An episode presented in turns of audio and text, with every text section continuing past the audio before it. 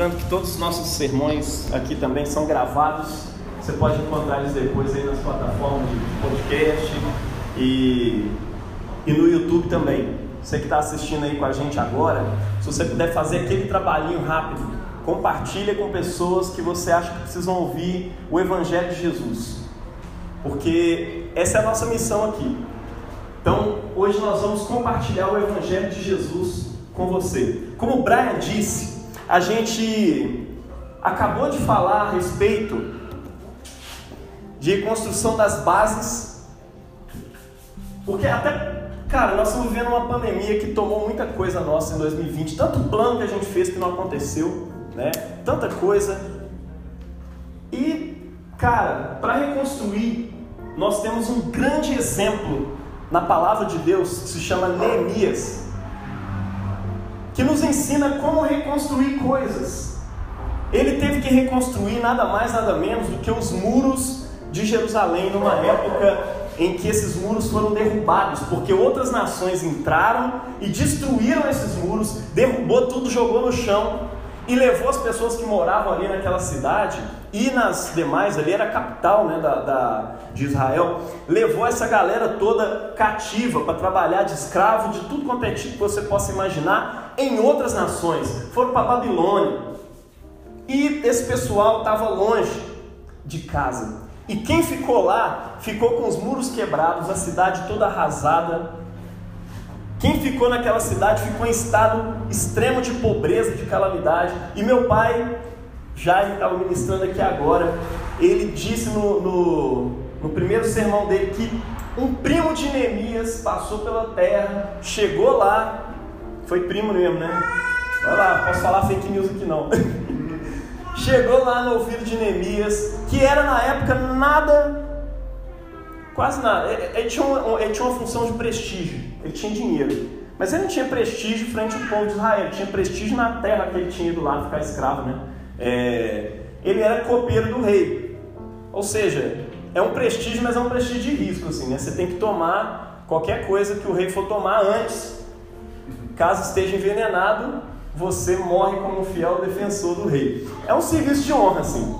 Mas é, é, era também assim uma coisa. Não era uma função que era dada para uma pessoa daquela nação. Era uma pessoa que realmente veio de outra nação, que veio escravizado, que vai ficar com esse serviço, mesmo que ele seja um serviço de honra. Né? E tinha vários serviços assim naquele lugar. E ele era copeiro. E ele ouve aquilo ali, fica chateado, ele ora por dias a fio. Aí nós entendemos princípios aqui de oração, né? É importante você orar e tudo mais. E quando Neemias, é, é, ele ora, chega diante do rei e pede ele, olha, eu estou triste. O rei olha para ele e fala, você está doente? Eu estou vendo que você não está doente, você está triste, deve estar tá depressivo, né? deve, tá, deve ser uma tristeza de alma isso aí. Aí ele falou, é, realmente, como é que eu posso ficar feliz se a minha terra está destruída, se os meus antepassados, o pessoal que morava lá, está tudo, tá todo mundo é, é, assolado, todo mundo não tem jeito para ficar bem, não tem jeito para ficar em paz. E aí ele, o rei falou, o que eu posso fazer por você? Pô, me manda para lá. E ele vai. E ele não vai mais agora como copeiro do rei, ele vai como governador. Ele vai se tornar um governador à frente de um povo que quisesse reconstruir. Ó, quem quiser reconstruir, bora lá comigo. E o rei deu para ele né, aquilo que ele pediu. Ele achou graça aos olhos do rei. Ó, vão comigo. O, o, pediu o rei lá cartas para poder entregar para cidades onde ele tivesse que passar no meio, até chegar com a caravana dele lá em Israel. E aí depois que ele chega, o que, que ele faz? Observa lá as bases, vamos ver como é que está. Porque nós vamos ter que construir, a gente não pode construir em cima de coisas destruídas, em cima de coisas é, é, mal feitas, em cima de alicerces comprometidos, ruins. Né? É, é, enfim, não, não tem jeito de fazer isso. Vamos pensar do ponto de vista da engenharia aqui, né? Tá a Marília, que é, é da engenharia civil? De Minas. Ah, de Minas. Ah, então, mas, é, tem um pouco a ver também, mas não, não com esse negócio da construção especificamente. Mas não tem jeito você construir em cima de coisas comprometidas. Então você tem que reconstruir as bases. E por isso que a gente começou falando de reconstruir bases. E depois que você começa a reconstruir, ainda mais no contexto daquele, e reconstruindo aqui no nosso contexto de pandemia, de reconstrução da igreja, de volta em 2021, a gente enfrenta um monte de obstáculos E aí o Brian conversou com a gente sobre esses obstáculos que a gente enfrenta no meio do caminho. E os obstáculos muitas vezes são pessoas no nosso meio ou pessoas em volta de nós que estão ali querendo avacalhar, querendo atrapalhar essa reconstrução. Né? E hoje a gente vai conversar um pouco sobre a realidade. Depois que Neemias estava construindo ali os muros, está ali junto com seus amigos, já enfrentaram os obstáculos que tinha que enfrentar, já se deram conta de tudo aquilo que precisavam fazer. Aí de repente ele começa a olhar para o lado e começa a ver alguma coisa estranha. Eu queria que você abrisse a Bíblia aí para a gente ler sobre essa coisa estranha que ele começa a observar. Alguns murmúrios, alguns clamores, algumas coisas que os seus companheiros de construção estavam dizendo para ele. Neemias capítulo 5. Nós vamos ler por enquanto de 1 a 6.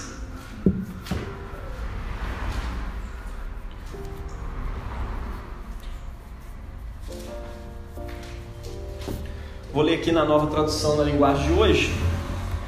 É melhorzinho que está tendo aí para você entender os textos, né? É... Mas se você quiser ler o original, observar essas coisas, você vai ter que procurar a revista corrigida, que ela é mais fiel. Mas Neemias capítulo 5, de 1 a 6.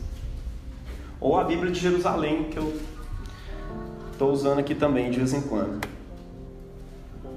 Vamos lá. Neemias capítulo 5, de 1 a 6. Algum tempo depois, muitas pessoas, tanto homens quanto mulheres, começaram a reclamar contra os seus patrícios judeus. Lembra da história que eu te contei? É um monte de judeu que foi lá para reconstruir a própria terra, a própria cidade. Alguns diziam: as nossas famílias são grandes e precisamos de trigo para nos alimentar e continuar vivos. Outros diziam: para não morrermos de fome, nós tivemos que penhorar os nossos campos, as nossas plantações de uvas e as nossas casas, a fim de comprar trigo. Ou seja, nós estamos precisando de comer. Né? E outros ainda disseram: tivemos de pedir dinheiro emprestado para pagar ao rei os impostos sobre os nossos campos e plantações de uvas. Além de tudo, ainda tinha o imposto do rei ainda.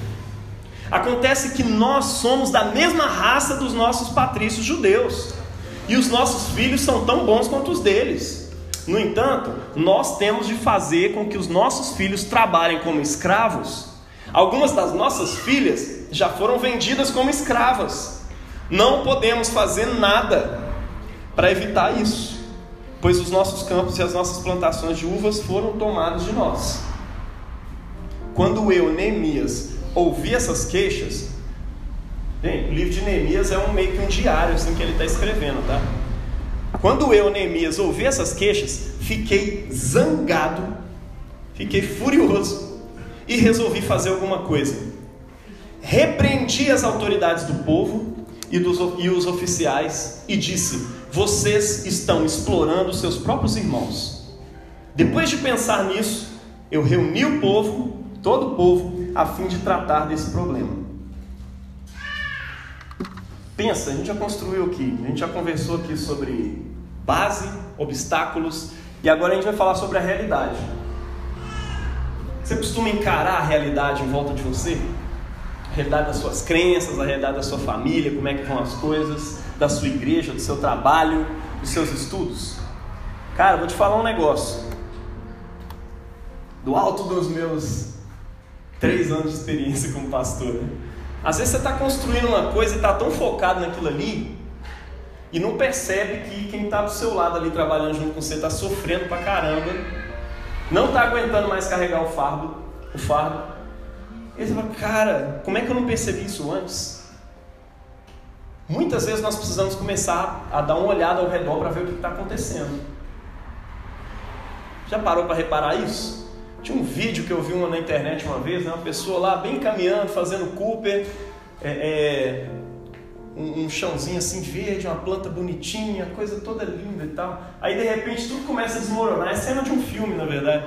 Tudo começa a desmoronar debaixo dela e, ah, sabe aquele desmoronamento bizarro? Como que meu chão está caindo aqui agora? Então, a realidade é meio assim. Você não percebe que as coisas estão ruindo, estão desmoronando ao seu redor Porque às vezes você está ali muito concentrado no trabalho.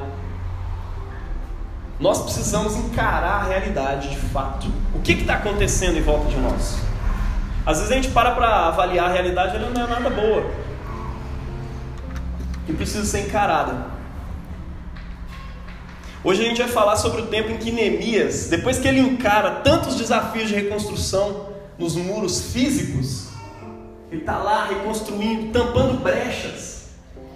Ele olha para o lado e percebe que existem corações de pessoas com brechas tão grandes quanto aquelas do muro dentro do seu coração.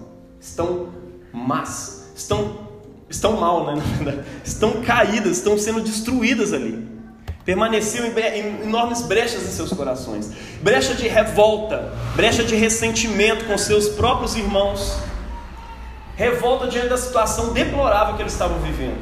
E Neemias encara aqui a realidade ao seu redor uma realidade interna do povo que estava reconstruindo do lado dele. Não era mais só a realidade dos muros. A realidade dos muros é até fácil agora, né? Porque todo mundo já entendeu, estão reconstruindo. Mas e a realidade aí dentro do seu coração? Você que está assistindo aí a gente agora, como é que está a realidade aí dentro do seu casamento? Quantas vezes não é com a gente que acontece isso, né? Quem sabe você não está enfrentando essa situação agora mesmo, lutando pelo seu casamento e pensando só na estrutura, no desenho do casamento, que é importante, tá? Estou falando de coisas aqui que são importantes. O povo estava reconstruindo os muros de Israel, mas de repente as pessoas que estavam em volta estavam tudo adoecidas e eles não perceberam. A gente aí lutando por casamento e tudo mais, enquanto o amor que deveria sustentar aquele casamento já foi pro ralo e o cara não está percebendo. Precisa atentar para a pessoa que está do seu lado aí. Lutando aí para reconstruir coisas importantes. Seus projetos pessoais, profissionais, financeiros. Enquanto você está ali na correria por aquilo e não percebe que o seu ânimo com a vida já está acabando enquanto você está super concentrado ali no trabalho. Ou quem sabe o coração da sua família, dos seus filhos, da sua esposa, do seu marido, está aí acabando. Já não tem nem. O pessoal nem está te acompanhando mais. Às vezes você está aí lutando por política e projetos sociais, ideais e tudo mais. E já se esqueceu das próprias pessoas por quem você está lutando. Você já viu isso? Estou lutando por você, estou te conscientizando. Você é um pobre, você tem que conscientizar da sua condição social, não sei o que, você já esqueceu que existe uma pessoa ali. Não é verdade? Você tem que lutar, você tem que fazer tal coisa assim assim. É interessante isso no liberalismo, né? Porque você pensa, ou oh, as pessoas vão crescer dentro dessa visão, dessa, dessa ideologia. Mas a gente se esquece que a gente está criando ideologias de fato dentro do coração das pessoas. Olha, você precisa crescer, precisa enriquecer. E na verdade você não está nem pensando no enriquecimento, no crescimento de fato das pessoas. O que você está querendo fazer aquela pessoa acreditar e ter um ideal, ter uma cenourinha para correr atrás. Quanto mais ela corre, mais você é carregado por ela. Então, você esqueceu que existem pessoas em volta de você. Às vezes você está lutando pela igreja, está lutando pela ortodoxia, Está lutando pela beleza do culto, dos ministérios. Quantas vezes Deus já não me deu um monte de porrada no coração? Cara, presta atenção, você está lutando pela igreja, está esquecendo as pessoas. Está lutando pelo culto, esqueceu que eu estou aqui, que o culto é de adoração a Deus. Estou lutando ali para mandar um estudo bíblico. Oh, quero fazer aquele estudo bíblico cabuloso.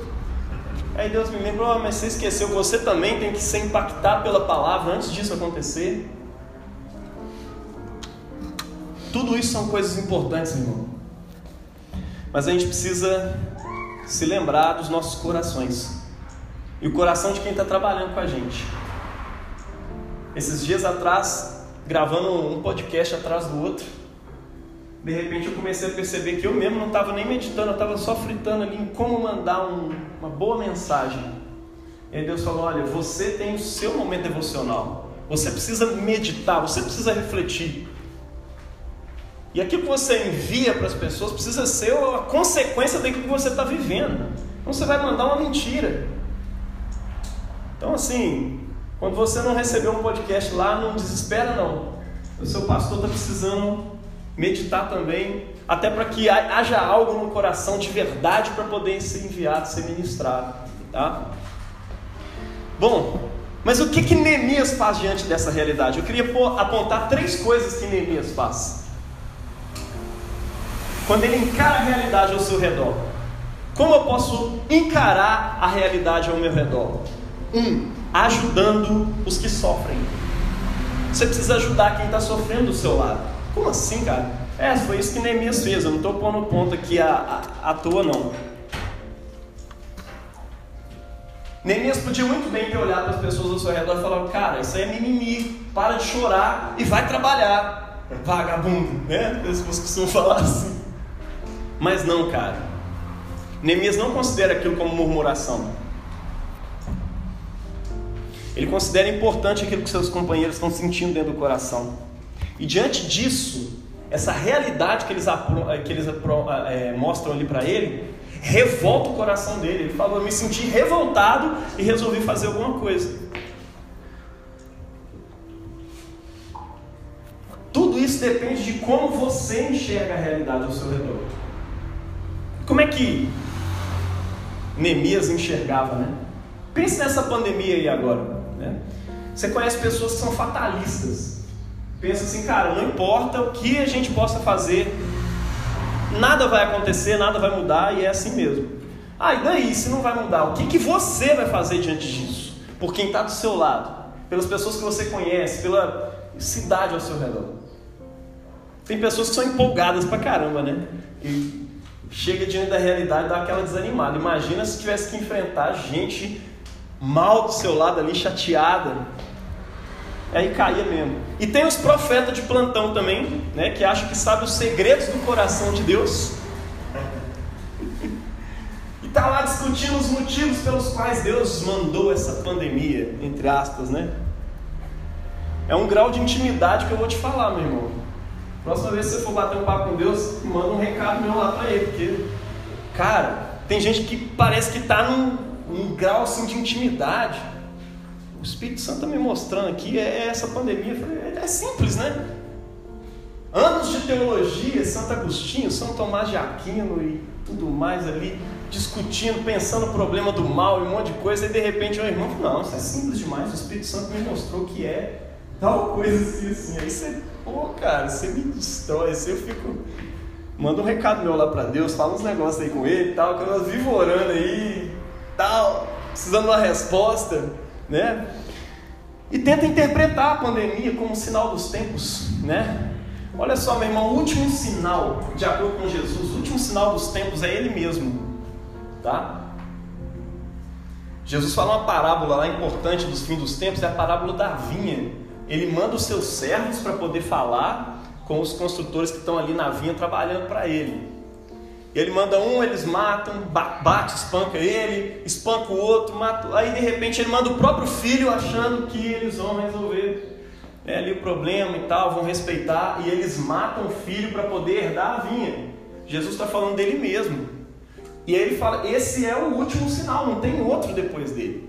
Então assim, é, é, aconteceu um monte de guerra ao longo da história, meu irmão. Aconteceu um monte de pandemia ao longo da história. Não vem ficar chegar em mim e falar, oh, cara, mas essa aqui eu vou te falar. Essa aqui é diferente da gripe espanhola. Isso aqui é diferente de tal coisa assim assim. Porque, velho, eu tenho certeza. Jesus volta agora. Né? Não, agora eu tenho certeza, é o fim dos tempos. Né? Cara, de acordo com Jesus, o fim dos tempos começou quando ele se manifestou ao mundo. Ele é o cumprimento lá das profecias do advento, e quando ele chega, o advento não fala só do advento, da chegada do Messias, mas fala também do fim do mundo. Então esse fim do mundo começou, tem só dois mil anos que nós estamos vivendo o fim do mundo. É claro que tem hora que você olha para o lado e fala, cara, isso aqui é o fim do mundo mesmo. Isso aqui é o fim.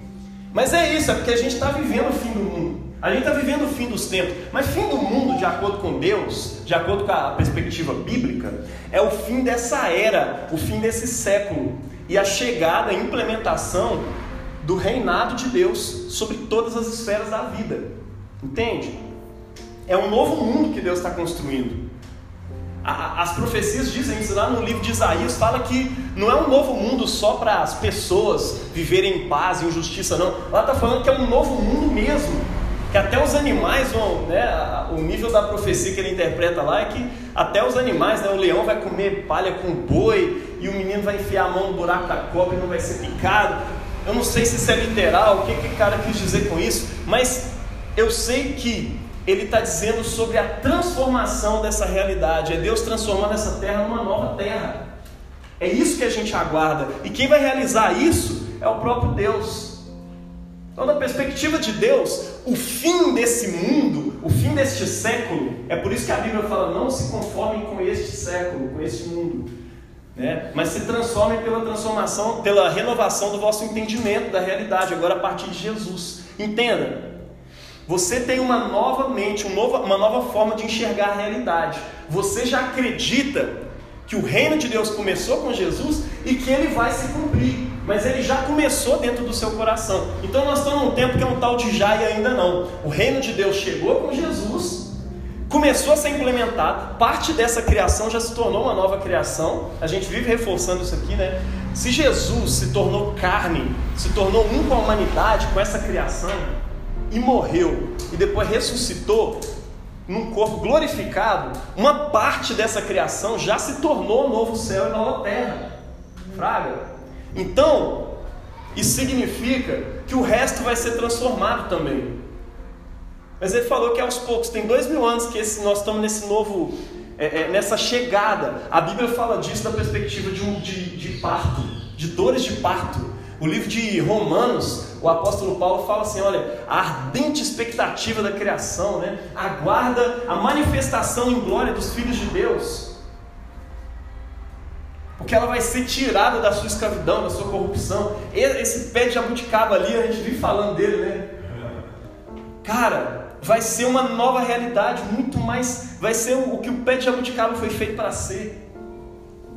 Imagina acabar todos os bichos, todas essas nojeiras, tanta coisa ruim que, que fica ali acontecendo. Cara, essa realidade vai se transformar e nós cremos nisso.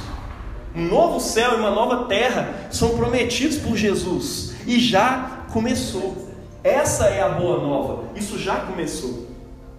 Não se conforme com o modo como esse mundo de agora funciona, não se conforme com este século, não se conforme com tanto de doença, com tanto de coisa que acontece.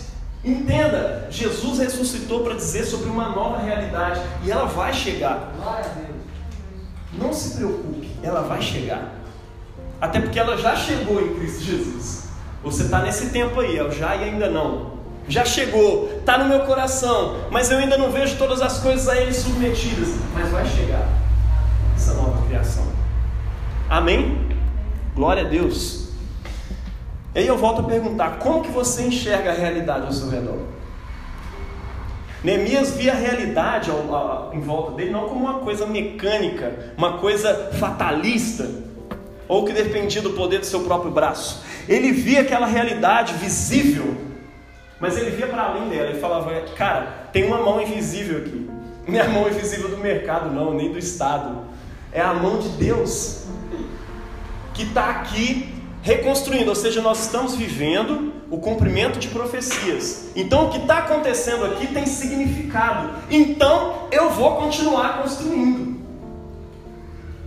Sabe, para você ajudar as pessoas que sofrem, você precisa ter a sua.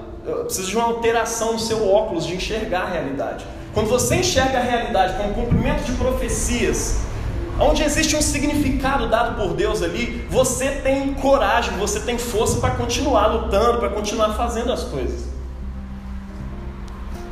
Se a realidade é impessoal, é só fruto de um processo evolutivo que foi fono, foi fone e está aí hoje, não existe significado nenhum em você lutar por isso, porque o mundo é assim mesmo, cara. Não existe moral no mundo.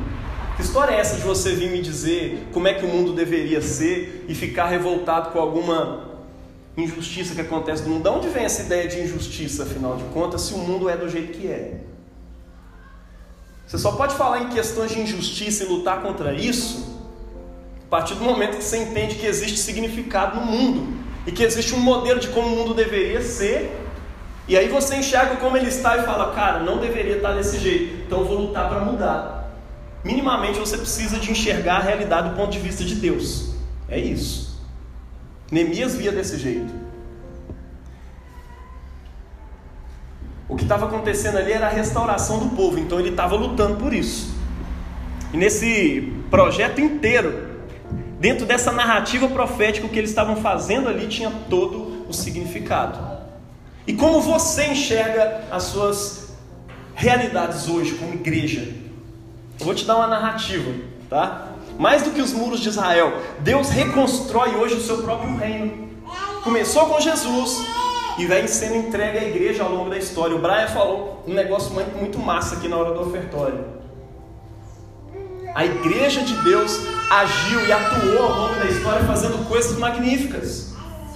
Aconteceu um monte de coisa ruim também, até porque são seres humanos que estão ali no meio. Mas nós podemos olhar por meio dessa história e enxergar os sinais do reino de Deus. Tá? Pessoas que no meio de pandemias começaram a acolher os doentes dentro da sua casa, eles não sabiam nem o que, que era contaminação. Eles não sabiam como é que funcionava um vírus. Eles só sabiam que, sei lá, eu encosto no cara aqui que está doente, eu pego essa doença e eu acabo morrendo também. Mas eles falaram assim, cara, se eu morrer eu vou estar com Jesus no céu, então eu vou começar a acolher esses doentes aqui em casa para tentar recuperar eles. E ele começa a juntar, os cristãos começam a juntar ao longo da história pessoas dentro das suas casas para cuidar. Daí vem esse conceito de santas casas, de misericórdia, que vai dar origem a que você conhece futuramente como hospitais. Foi um cristão ao longo da história que pensou pela primeira vez na ideia de educação universal e gratuita para todo mundo. Foi cristão que pensou antes de todo mundo nessa ideia de que todos os seres humanos são iguais, portanto, os africanos que eram escravizados lá na Inglaterra tinham que parar de ser escravizados. E ele enfrentou pastores, ele enfrentou o clero, ele enfrentou o Senado e foi lutando contra isso. William Wilberforce. Ele queria ser pastor, ele queria ser pastor e o pastor dele virou para ele e falou: Cara, você não vai ser pastor, o seu chamado é ser político. Você vai lutar lá no Senado para acabar com o tráfico negreiro, porque esse pastor dele já tinha sido é, é, traficante de escravos. John Newman, reverendo anglicano, que inclusive ficou cego durante um tempo e escreveu aquela canção maravilhosa depois que ele, depois que ele ficou cego, né? Ele falou: é, Maravilhosa graça, né? Eu era cego e agora vejo. Olha que louco isso. Cara, essa é a realidade. Aquele cara ficou cego e depois que ele ficou cego, ele começou a enxergar a realidade de fato. E ensinou seu discípulo, falei, vai lá lutar por justiça. E esse cara lutou. E acabou com isso lá no Senado, depois de um monte de manobra política que você não faz ideia. Até que isso começasse a ser barrado, é, é, ao longo de tudo quanto é comércio misturado ali com a Inglaterra. Cara, são sinais do reino de Deus. Deus está construindo e reconstruindo esse reino o tempo inteiro. E Ele constituiu Jesus como chefe e rei sobre esse reino de justiça, igualdade, bondade, fidelidade que a gente vive cantando por aí, né? Ele constitui Jesus como esse rei. E Jesus vem e constitui você como embaixador desse reino. Como você enxerga a realidade ao seu redor agora? Você é o embaixador do reino de Deus. É claro que essa palavra embaixador não significa nada para você. Eu vou dizer um negócio: embaixador é alguém que o, o, rei, quando ele tomava uma cidade lá, muitos anos atrás, quando tomava um país, um império, o embaixador tinha que ir em cada cidade, em cada rei, em cada povoado, reconciliando as pessoas com aquele rei que tinha acabado de se tornar rei. E para dizer para eles: olha, o rei agora é fulano de tal, você reconcilia com ele. Porque, e é claro, eles chegavam anunciando paz, eles não vinham matando os caras, não. Falou: olha, agora eu tenho uma boa nova de grande alegria para você. Inclusive, essa palavra evangelho vem disso. Evangelho significa boas notícias. Eles saíam espalhando isso pelos lugares. Boas notícias. Agora o César Augusto venceu a guerra. Então vocês podem ser também abençoados pelo seu reino de paz. Reconciliem-se com ele. E era assim que saíam pregando o Evangelho. Quando Jesus morreu e ressuscitou, ele falou com os discípulos: Olha, preguem o Evangelho, vocês vão pregar o meu Evangelho, vocês vão avisar que o reino de Deus chegou nesse mundo, que a paz veio reinar e agora vocês vão anunciar isso por aí. Cara, você quer um trabalho mais honroso do que esse? É maravilhoso você enxergar a sua realidade agora. E tudo faz parte dessa realidade, porque Ele é rei de tudo. Sabe? Não existe nada que não esteja debaixo da autoridade de Cristo. Ele falou, quando ele ressuscitou, ele falou assim: Foi-me dada toda a autoridade no céu e na terra. Então, vão, façam discípulos. Sabe o que isso significa? Ele é rei de política, ele é rei de casamento, ele é rei das nações, ele é rei de cada aspecto da realidade, ele é rei da ciência, ele é rei de tudo isso. E nós estamos aqui para reconciliá-lo dentro de cada uma dessas áreas. Então, naquilo em que você está lutando, isso tudo que você luta, isso tudo pelo que você luta, tem significado por causa dele. Lute sim pelo seu casamento. Mas lute da perspectiva do reino de Deus, porque quando você enxerga o seu casamento como uma perspectiva do reino de Deus, como algo que Cristo é o Senhor sobre aquilo ali, aquilo tem um significado maior. E você não consegue mais trabalhar sem olhar para a realidade em volta de você e, e encontrar o coração das pessoas e falar: Cara, você está sofrendo? Eu quero te ajudar. Eu não vejo seu sofrimento como mimimi. Eu vejo seu sofrimento como algo real. E sabe o que, que eu vou fazer? Eu vou fazer algo em prol disso. O seu trabalho aí nos muros do reino de Deus é reconstruir a confiança das pessoas no rei desse reino, em Jesus, tá? Reconciliar as pessoas com Deus. Esse é o seu trabalho nesse reino. Você já está reconstruindo? Você reconstrói laços de pessoas com Deus? Reconstrua, cara. Quando as pessoas vierem falar com você sobre novas possibilidades de transformação dessa realidade. Fala, cara, Jesus já começou isso e eu estou engajado no trabalho junto com meus irmãos de séculos atrás e eu vou continuar esse trabalho. Quando vierem para você dizendo, cara, família não faz sentido, você levanta e fala, cara, faz sim. Eu estou lutando por isso junto com irmãos que já lutaram por isso há muitos e muitos anos atrás. Quando eu e a Pri resolvemos casar, ela sempre tem essa cara de novinha aí, né?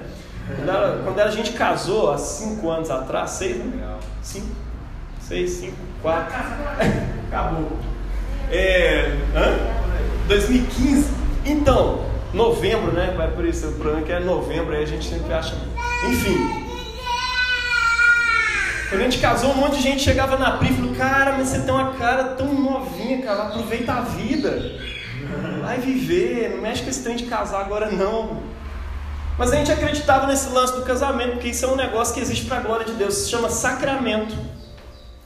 É um sinal visível de uma graça espiritual invisível de Deus nessa terra. E que graça é essa? A relação entre Cristo e a igreja. Nós estamos representando um papel magnífico. Isso tem significado. E isso deu significado para a nossa luta pelo nosso casamento quando a gente teve nos problemas mais sérios, prontos para se separar nós continuamos porque esse casamento tem um significado. Cara, isso é muito doido. Quando você sabe o significado daquilo pelo que você luta, saiba o significado daquilo pelo que você luta. E nesse trabalho, o próprio Deus coopera com a gente. Sabia disso? Uma melhor tradução, os tradutores da NVI dizem isso, né? Uma melhor tradução para Romanos 8, 28, não é aquele lance, ah, é, é, como é que é? Deus coopera para o bem daqueles que o amam, né? Em todas as coisas, Deus coopera para o bem daqueles que o amam. Uma melhor tradução para esse texto, inclusive o N.T. Wright fala sobre isso num texto que ele tem falado agora sobre a pandemia, onde ele diz o seguinte: uma melhor tradução é Deus coopera juntamente com aqueles que o amam em todas as coisas para o bem. Ou seja, para realizar o bem nesse mundo. Muda toda a perspectiva. Mas é isso. Deus coopera juntamente com aqueles que o amam para trazer à existência aquilo que é bom nesse mundo. E Deus quer cooperar com você, Deus quer agir com você naquilo que é bom. Então para aí de ficar discutindo né, e brigando por questões políticas da pandemia. Se é se não é vontade de Deus, se é castigo ou se é permissão, está lá discutindo no Facebook achando que você vai resolver esse problema de anos de teologia, ah, tô lá pensando e tudo mais, cara, isso não vai te levar a nada. Junte-se a Deus no trabalho para o bem desse mundo. Que normalmente quando você está com muito tempo para ficar discutindo na internet, porque às vezes não está rolando nada, você não está fazendo nada. Então comece a fazer. E aí você para de ficar ali perdendo tempo discutindo. É interessante porque quando o Sambalate, o Tobias lá, que o, que o Brian falou na semana passada dos obstáculos, ele vai conversar com o Neemias depois. Falou, Neemias, ele começa a mandar carta para Neemias. Olha só, tá rolando um burburinho aí, o pessoal tá sabendo que você tá querendo virar rei, hein? Olha lá, nós estamos ligados, eu vou. Se você não vier conversar comigo aqui, eu vou.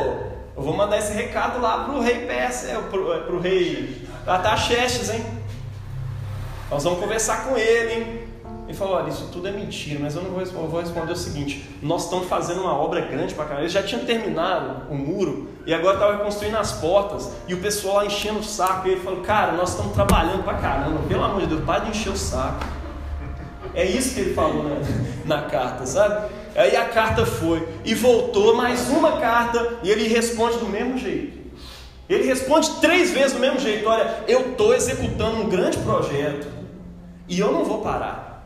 Eu não posso descer aí para ficar discutindo teologia com você. Eu não vou chegar aí para ficar discutindo verdade, mentira com você.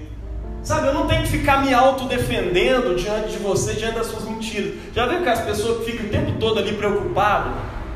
Ou falou mal de mim, nossa, eu preciso lá me defender. Porque, velho, não, não é possível. Isso é minha, minha dignidade está em jogo, né? Não preciso me defender. Cara, quem te justifica é Deus. A Bíblia fala isso, andar em lugar a ira de Deus, deixa Ele resolver o problema das pessoas depois. Quem te justifica é Ele. E se você fica se auto-justificando, é porque você acredita muito na sua auto-justificação e não confia que é Cristo que te justifica. Tá dando para entender? Confia que o trabalho é dele. E para de ficar se auto-justificando quando as pessoas vierem falar mal de você pelas costas, ou quando disserem isso e aquilo.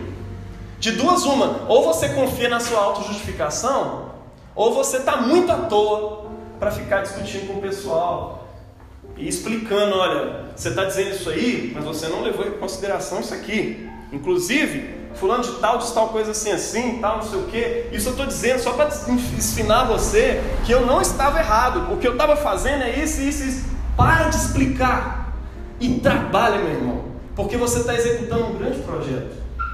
Está dando para entender? Junte-se a Deus na prática do bem. A Bíblia diz que Ele está cooperando com você. Deus está dando uns tapas na cara aí da galera, né? Em cada pandemia e calamidade ao longo da história, gente, Deus deu uma oportunidade para a igreja trabalhar cooperando com Ele para o bem. Então faz isso para o testemunho do reino, dessa nova era que está se instalando. Não assusta com essa palavra, não. Tem gente que fala, não, nova era, como assim? É, Jesus está inaugurando um novo século, uma nova era, um novo tempo, uma nova realidade. E para transformar essa realidade, ao invés de ficar discutindo isso e aquilo, comece a se compadecer, comece a ajudar aqueles que estão sofrendo do seu lado. Segundo lugar, ele agiu em favor da justiça. Esse é o segundo ponto. Mais do que se revoltar, né? A Bíblia diz que ele ficou revoltado. Mas a revolta que provoca alguma coisa, não é aquela revolta que provoca um textão no Facebook, não. É a revolta que faz ele fazer algo em prol das pessoas que estavam sofrendo ali. E ele decide fazer alguma coisa que estava ao seu alcance. Né? O que, que você tem feito aí no sentido de considerar os motivos de lamento das pessoas que estão chorando do seu lado? Das pessoas que clamam hoje em dia nas redes sociais, em tudo quanto é canto. Né? As pessoas estão em casa, então as vozes estão sendo lançadas ali. O que, que você faz? Você chama os amazonenses, os amazonenses de mimizento? Ah, esse povo está de mimimi. Amém? Ou você está culpando, né? Ah, foram eles que saíram das festas e fizeram isso e aquilo. É hora de discutir isso mesmo? Pelo amor de Deus. A revolta por si mesmo não adianta nada. Neemias podia ter chamado essa galera de mimizenta, mas ele não fez. Sabe por quê? Ele é regido por um princípio do reino de Deus que diz o seguinte: aquele que sabe que pode fazer o bem não faz, nisto peca. Se você tem ao seu alcance o poder de fazer o bem e não faz, meu irmão, você peca. Isso é pesado. O apóstolo Tiago diz isso. Lá em Tiago 4,17. Neemias tinha poder para fazer algo, afinal de contas, né? Ele tinha sido nomeado governador, ele era um líder, ele era rico, né? E para reconstruir a cidade, ele, ele encontra vários obstáculos, ele encontra o povo ali explorando seus compatriotas, e ele fala: Cara, eu tenho que fazer alguma coisa, né? E a primeira forma de agir pela justiça, entende? Nós estamos nesse segundo ponto. Como eu posso mudar a realidade? Primeiro, ajudando os que sofrem. Segundo, agindo em favor da justiça, agindo em prol de justiça, não só me revoltando, mas agindo mesmo. E a primeira forma de agir contra a injustiça é identificar e denunciar a injustiça. Você precisa ver isso. Mas não só isso, né? Não é por uma análise fria aí da realidade. Tem gente que acha que só porque identificou as injustiças aí nesse mundo, sai pagando aí de Zé Povinho, de Zé Palestrinha, Olha aí a realidade. Sabe o que, que significa? É, significa que essas pessoas não tiveram oportunidade de fazer tal coisa assim assim, porque a sociedade isso e a sociedade aquilo, e vai dando palestra e dando palestra e no final das contas não faz nada. Enquanto isso, a igreja de Jesus e muita gente que você considera arcaica, que você considera retrógrada, fez muito mais do que você para ajudar as pessoas, enquanto você está aí falando, né, tentando fazer uma análise da realidade, uma análise sociológica, ou seja lá o que for. Vou te falar seu nome, Zé Palestrinho. Cuidado. Filósofo. Filósofo. A gente dizia que antigamente, né, não tem crianças aqui, né, era masturbação teológica ou filosófica, que não vai gerar nada, mas aí está ali falando, falando, falando. É isso. E como é que ele faz, cara? Ele se revolta, identifica a injustiça, denuncia a injustiça e age. Ele exorta as autoridades ao temor do Senhor. Você tem coragem de fazer isso? Que às vezes você identifica sociologicamente o problema, mas você não tem coragem de exortar ao temor do Senhor. Ele vira assim e fala: ó, o que vocês estão fazendo não está certo. Vocês devem andar no temor do Senhor. Ele não vira e fala: o que vocês estão fazendo não está certo.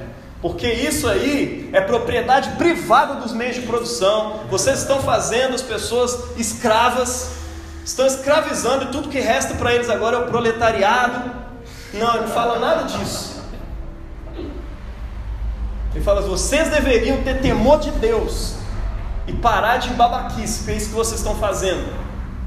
A gente está aqui reconstruindo e vocês estão cobrando impostos, cobrando juros, pegando terra do pessoal. O pessoal está vendendo filho e filha como escrava para poder pagar, está tá vendendo o almoço para poder comer a janta. E vocês ainda continuam fazendo isso, cobrando juros dos seus irmãos? Estão de sacanagem, povo. Aí ele já apela ali com as autoridades. Você tem coragem de fazer isso? Se você vai ou não dizer, eu não sei. Mas a questão uma questão de consciência sua.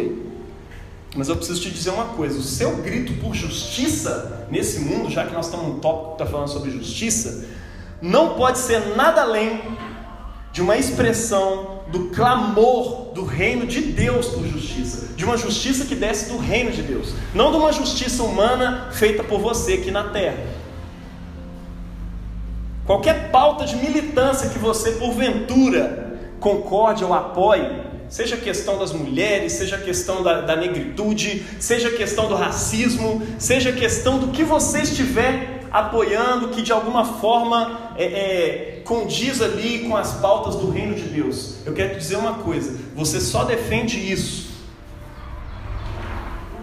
por causa do reino.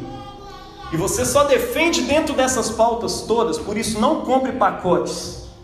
Você só defende o que você defende ali no meio, porque aquilo condiz com o reino. E o resto que não condiz cai por terra. Não, mas aí meus colegas de, de, do partido lá, da militância, vão ficar falando mal de mim, vão ficar me, me ridicularizando, porque eu sou Zé Crentinho, né? Sou crente. Meu irmão, de duas uma, você tem que escolher. Pare de titubear entre dois pensamentos.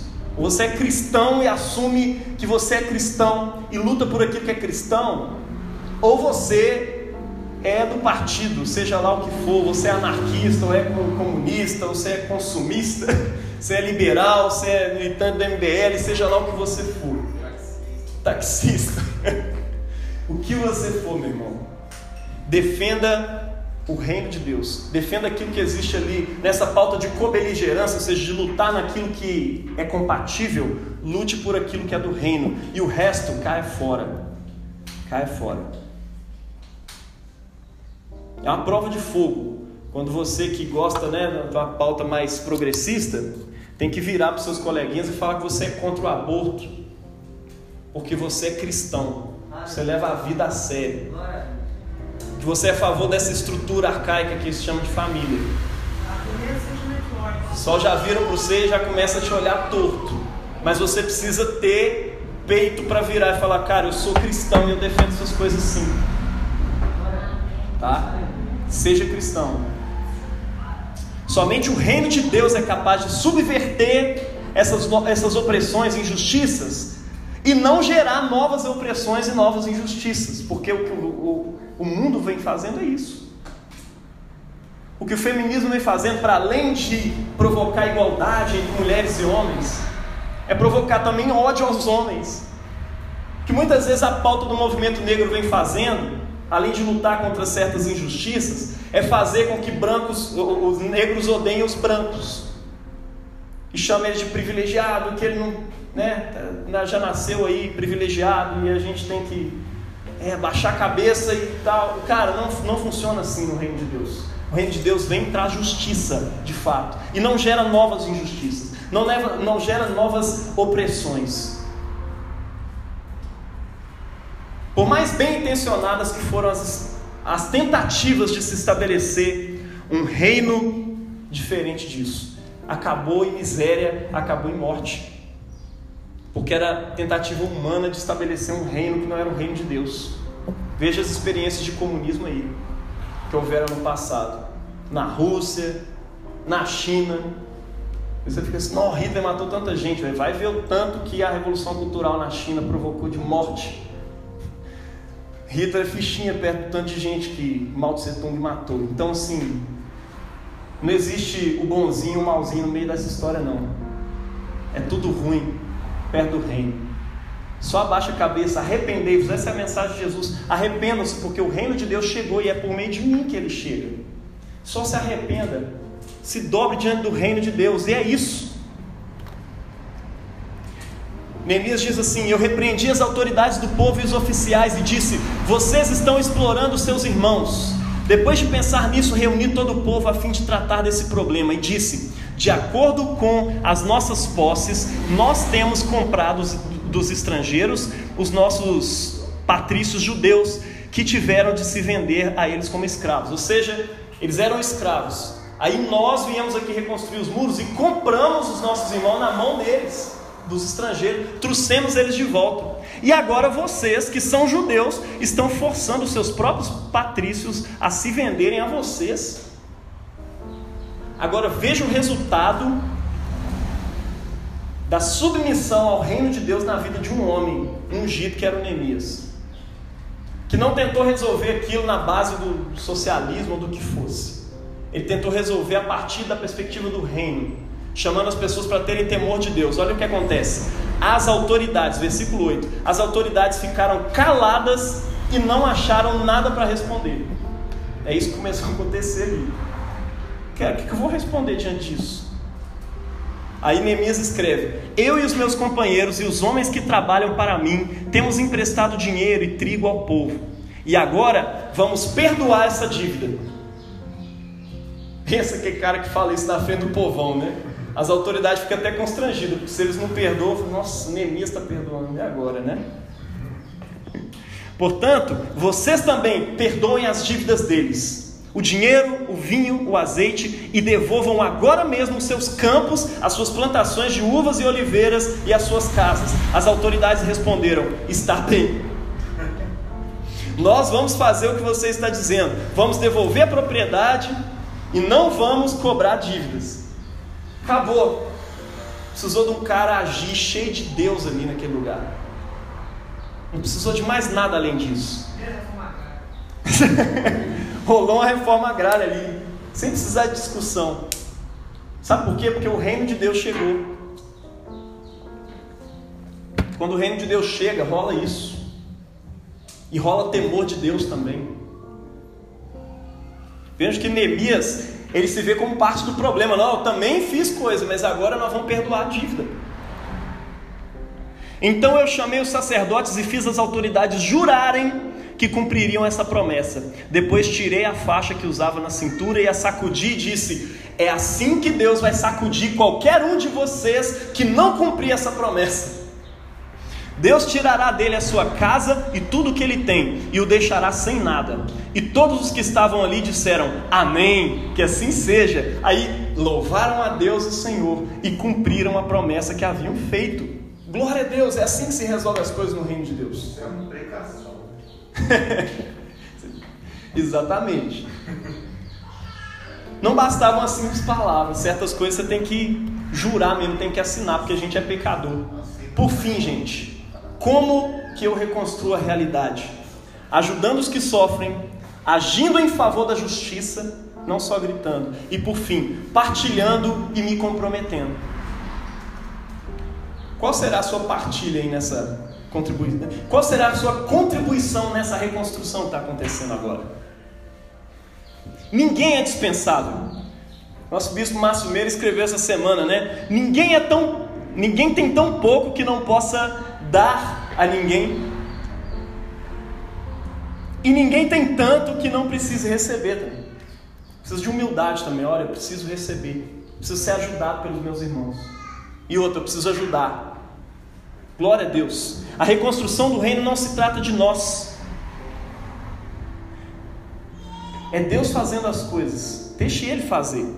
Nós somos abençoados dando e recebendo. Na, reconstru... Na construção inicial da igreja de Deus, você já parou para reparar que todo mundo vendeu tudo que tinha, entregou para os apóstolos para eles distribuírem? Eles acreditavam muito naquele negócio, porque eles se doavam. Que a igreja de Cristo seja conduzida a isso novamente. E Neemias relata: durante 12 anos em que fui governador da terra de Judá, desde o ano 20 do reinado de Artaxerxes até o ano 32, nem eu, nem os meus parentes comemos a comida a que tínhamos direito como governador. Antes de mim, os governadores tinham sido uma carga para o povo, haviam exigido que o povo pagasse 40 barras de prata por dia, a fim de que pudesse comer comida e vinho. Até os seus empregados exploravam o povo. Mas eu agi de modo diferente, porque eu temia a Deus. Cara, que louco isso. É Você tem que ser homem, mano. Porque você teme a Deus, você faz as coisas direito. Trabalhei com todas as minhas forças na reconstrução da muralha e não comprei nenhuma propriedade e todos os meus empregados ajudaram na reconstrução. Enquanto os empregados dos anteriores estavam explorando o povo, os deles estavam ajudando na reconstrução. Também hospedei na minha casa 150 judeus e os seus chefes.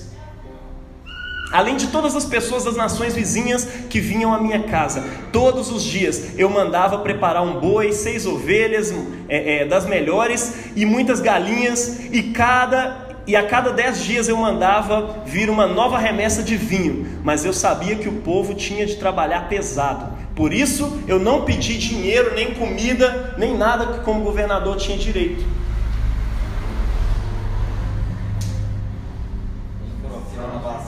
Cara, a gente precisa de governadores desse tipo. Precisamos de, de, de políticos desses. Cara, é isso. Responda as coisas assim. Olha, eu estou fazendo uma grande obra. Quando alguém chegar em você e falar, cara, mas você está abrindo mão de muita coisa, isso é regalia, isso é importante para você. Não, cara, eu tenho o suficiente. Eu só preciso disso. E agora eu vou me doar. Muita gente vai olhar para você, como olhar para Jesus na, no, no, no lecionário de ontem, achar que ele estava louco. Chamaram a família dele para ele, pô, vai lá ajudar esse cara, que esse cara está maluco. Ele está entregando tudo. E ele está se doando tudo, ele não está nem comendo nem bebendo por causa dessa história de reino de Deus que ele está pregando aí. Muita gente vai olhar para você e falar, cara, você está se doando para a igreja. Ah, você está dando dízimo. Ah, você está dando oferta. Pô, você está dedicando seu tempo a fazer isso. Você tem tanta coisa para fazer. É claro, ninguém aqui quer beatos aqui dentro, trabalhando o tempo inteiro, se esquecendo da sua família. Não, pelo contrário, a mensagem está indo de contramão disso. Sabe? Nós queremos convidar você a trabalhar. E nesse tempo é o que a gente precisa. Eu quero chamar você para não perder mais tempo discutindo na internet um monte de coisa desnecessária. Tem uma reconstrução para ser feita agora em 2021. E nós contamos com você. Tem uma reconstrução dessa igreja para ser feita. Tempos de pandemia, as pessoas param de vir à igreja, às vezes perde o costume, se considera da igreja, mas não está mais e tal. Você tem muito trabalho a fazer.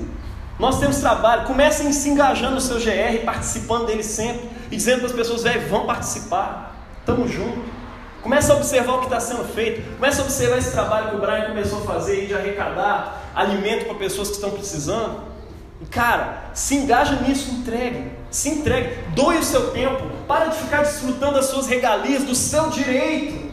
E começa a se entregar, cara. Começa a fazer as coisas acontecerem. Se junte a Deus no trabalho para o bem. Existirá uma âncora antes dessa pandemia e outra âncora depois dela. Glória a Deus. A glória da segunda casa vai ser melhor que a da primeira, vai ser maior, em nome de Jesus. Creia nisso e vem com a gente reconstruir, cara. A gente precisa disso. Eu queria que você orasse nesse momento, pedindo a Deus para te dar direção. Pega aí.